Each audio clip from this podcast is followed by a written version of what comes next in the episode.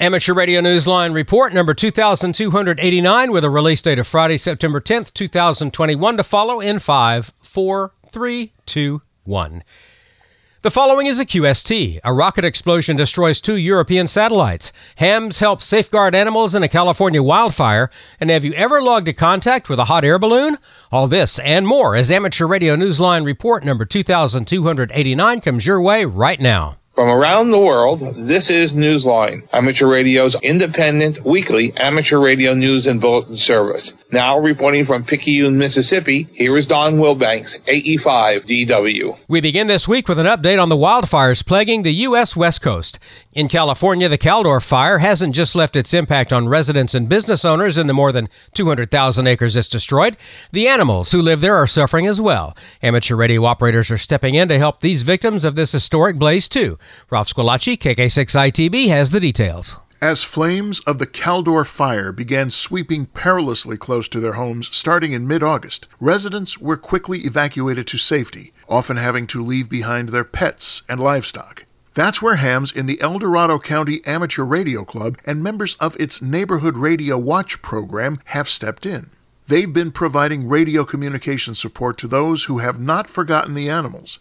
According to Alan Thompson, W six W N, the club's public information officer, radio operators have been assisting the South County Large Animal Rescue Group, El Dorado County Animal Services, and the various emergency response agencies around California. The organizations are conducting welfare checks throughout the fire-damaged county, looking after animals who are sheltering in place or facilitating a rescue when necessary. The hams themselves are getting support, too. They're being joined by volunteers in the club's Neighborhood Radio Watch program, area residents using inexpensive General Mobile Radio Service, or G M R S, radios. Alan wrote to Newsline, quote, "We desperately love our animal companions," end quote. The club reminds people in the affected areas to contact El Dorado County Animal Services or the shelter if they have animals they are concerned about. You'll find the phone numbers in the printed script of this week's newscast at A R newsline dot org. For Amateur Radio Newsline, I'm Ralph Squillaci. Two European-built amateur radio satellites were destroyed in an explosion during their rocket's first test flight. Ed Durant, D D five L P, has the details. The pair of AMSAT E A Genesis satellites that were aboard the first test flight of Firefly Aerospace's Alpha launch vehicle were destroyed when the rocket, fueled by kerosene, launched from the Vandenberg Air Force Base northwest of Los Angeles and then exploded. The blast blew apart the Genesis L and Genesis N satellites that had been built in collaboration with the Universidad Europea and I C A I.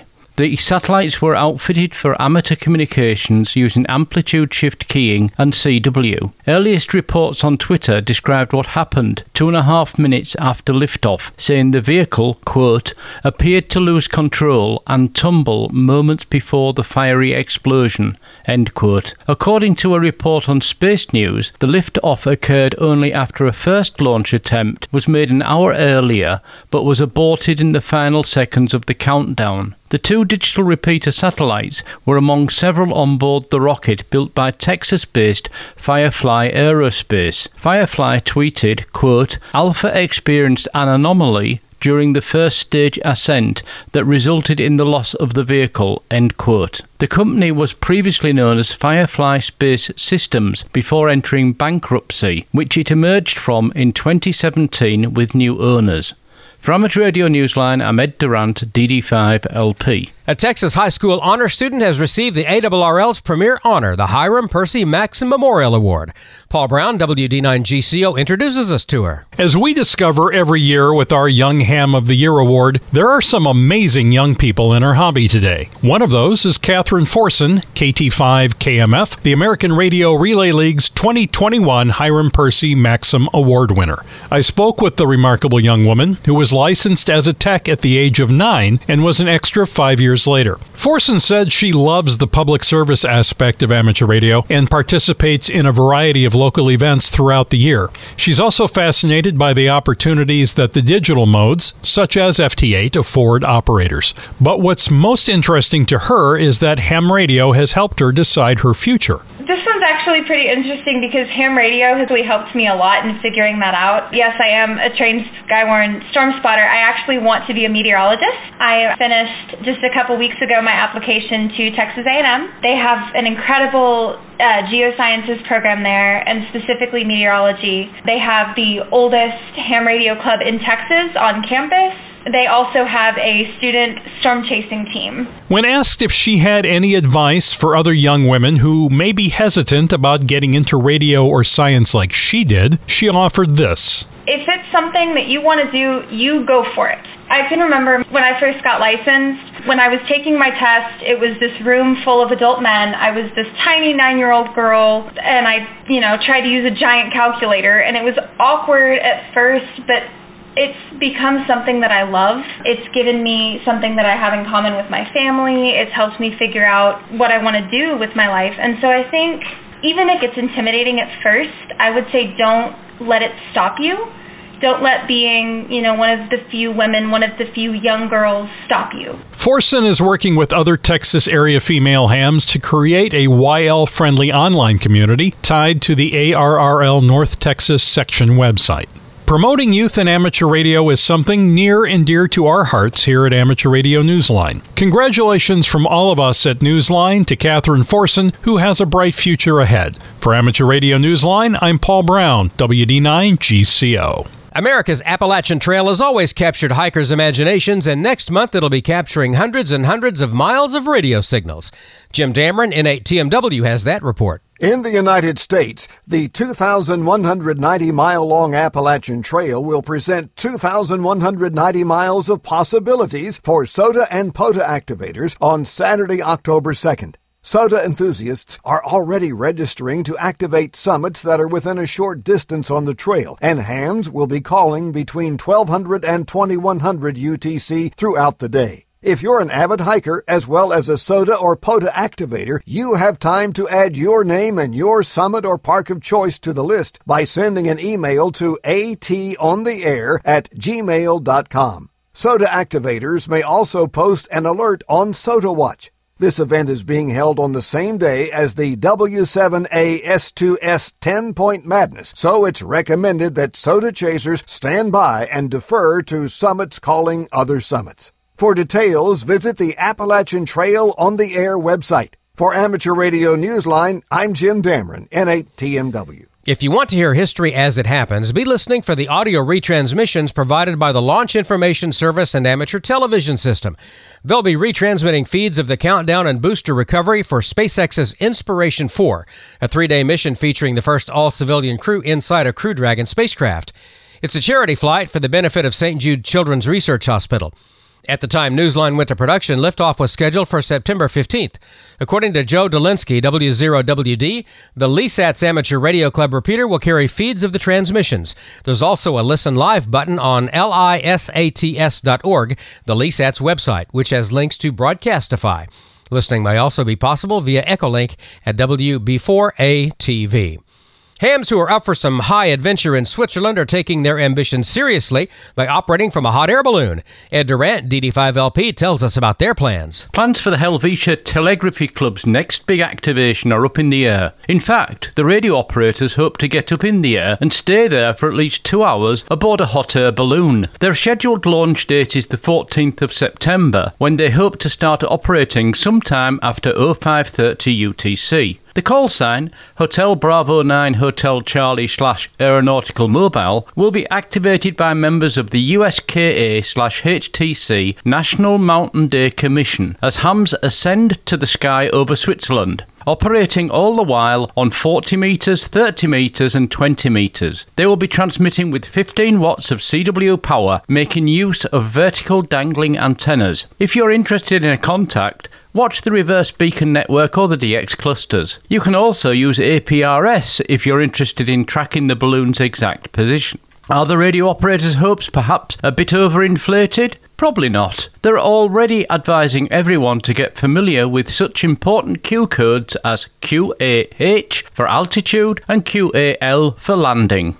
All details are on their website at the U R L given in the script on our A R newsline dot org website. For Amateur Radio Newsline, I'm Ed Durant, D D five L P. Time for you to identify your station. We are the Amateur Radio Newsline, heard on bulletin stations around the world, including the K seven M M A repeater in Spokane, Washington, on Fridays at five p.m. Pacific Time.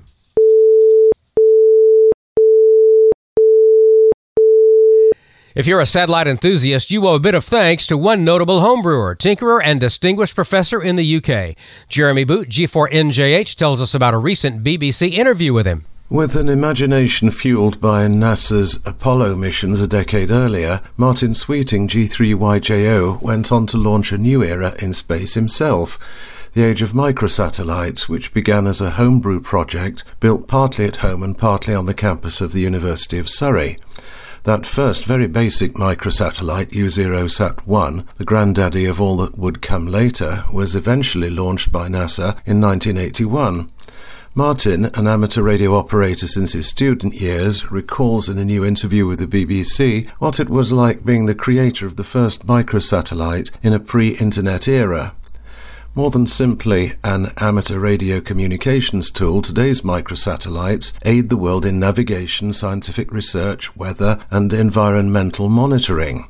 As satellite mega-constellations now revolutionise communications yet further, Martin, now a distinguished professor of space engineering at the university, also makes a plea to clean the skies of the hazard of space junk. The B B C posted the half-hour interview on its website. That U R L is available in the script of this week's newscast at a r newsline dot org. For Amateur Radio Newsline, I'm Jeremy Boot, G four N J H. The Australian Ladies Amateur Radio Association is introducing a new twist or two on an old favorite D X contest, now in its seventy-sixth year. With those details, here's Jim Meachen, Z L two B H F. If you're looking for contacts with stations in the Oceania region and you happen to be a Y L, you're in luck. The Oceania D X contest is taking place on two consecutive weekends, October second and third for phone and October ninth and tenth for C W. And this year, the spotlight includes two awards being introduced specifically for Y Ls. Both awards, sponsored by ALARA, the Australian Ladies Amateur Radio Association, are being given to a single operator Y L who achieves the highest combined score in phone and C W. Y Ls inside the Oceania region are eligible for the Florence McKenzie Award, named for Australia's first known licensed female ham radio operator who received the call sign A two G A in nineteen twenty-five. Y Ls in the rest of the world are eligible for the Austine Henry Award, named for a prize-winning home brewer who was a member of the Yasme Foundation, the R S G B, N Z A R T and the A R R L. She became Australia's third licensed Y L in nineteen thirty when she received the call sign V K three Y L. Y Ls who want to be considered for either award should select the Y L box on their entry form when they submit their log. For Amateur Radio Newsline, I'm Jim Meachen, Z L two B H F. There's something for everyone in a new special interest group that's about to begin meeting up in Sydney, Australia. Best of all, you don't even have to be in Australia to attend, as Graham Kemp, V K four B B, tells us. The Bendigo Amateur Radio and Electronics Club is inviting you all to Australia. The occasion, the start-up of the club's Special Interest Group Session, or S I Gs. The first one is set for Friday, September seventeenth at seven thirty p.m. local time. The location? The club headquarters in the Bendigo East Hall in Bendigo, but don't let the small obstacle of an ocean or two prevent you from being part of it. The club is opening the session to attendees everywhere via Zoom, and members of any radio club are encouraged to participate. According to an email from Graham Knight, V K three G R K, these sessions are being held on weekends at Barak headquarters and will cover a variety of topics, led by club members with expertise in those areas. They'll cover such topics as C W, J S A call, WinLink, mentoring, and an introduction to amateur radio. The Zoom details can be found in the script for this week's newscast at a r newsline dot org. For Amateur Radio Newsline, I'm Graham Kemp, V K four B B. In the world of D X, special event stations E D three S D C, E G one S D C through E G eight S D C, and E H one S D C through E H eight S D C are on the air from Spain until the twelfth of September. The stations are commemorating the Asturias Day Festival and its patron saint, Santina de Covadonga. Send Q S Ls to E A one A U M direct by the Bureau, Logbook of the World, or E Q S L. There are also downloadable certificates. For more details, visit Q R Z dot com. Be listening for Mark W five M E D, who is at McMurdo Station on Ross Island in Antarctica, A N zero one one, until October.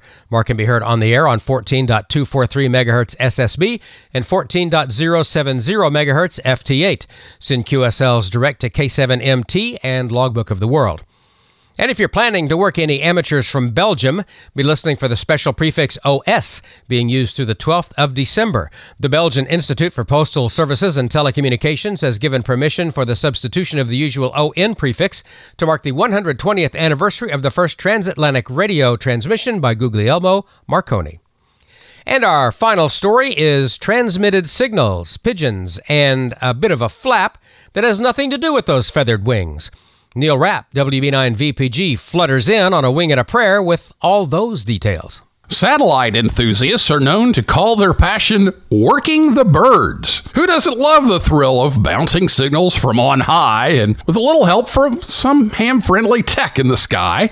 But not all birds, apparently, are friendly to radio signals. In this case, we mean the feathered kind of birds, which are being eyed for possible disruption of a satellite broadband service. Call it suspected R F I for ruffled feather interference. Pigeons, it seems, may be a source of trouble for at least one man who is beta testing Elon Musk's Starlink service in the U K. Signals from the low Earth orbit satellite system are sent to small rooftop receiving dishes that could appear to be a bird bath in need of refilling. That is, if you happen to be a thirsty bird. Alan Woodward, a professor at the University of Surrey, told the B B C in a recent report that he blames roosting pigeons for his intermittent lack of reception. The B B C interviewed an unnamed expert who said the presence of pigeons could impact service, but the B B C had no comment from Starlink itself. One thing is certain, however, satellites most definitely benefit from line of sight, not line of flight. For Amateur Radio Newsline, I'm Neil Rapp, W B nine V P G. With thanks to Alan Thompson, W six W N, AMSAT, Appalachian Trail on the Air, the A R R L, Barrick, B B C Sounds, C Q Magazine, David Behar, K seven D B, Daily D X, F C C dot gov, Helvetia Telegraphy Club, the Ohio Pen D X, Q R Z dot com, the Radio Society of Great Britain, the Soda Reflector, Southgate Amateur Radio News, shortwaveradio.de, Space News, Ted Randall's Q S O Radio Show, Twitter, W T W W Shortwave, the Y L Beam, and you, our listeners. That's all from the Amateur Radio Newsline. You can write to us at newsline at A R newsline dot org. For more information or to support us, visit our official website at A R newsline dot org. For now, with Karen Eve Murray, K D two G U T at the news desk in New York, and our news team worldwide, I'm Don Wilbanks, A E five D W in Picayune, Mississippi, saying seven three. And as always, we thank you for listening. Amateur Radio Newsline is copyright two thousand twenty-one. All rights are reserved.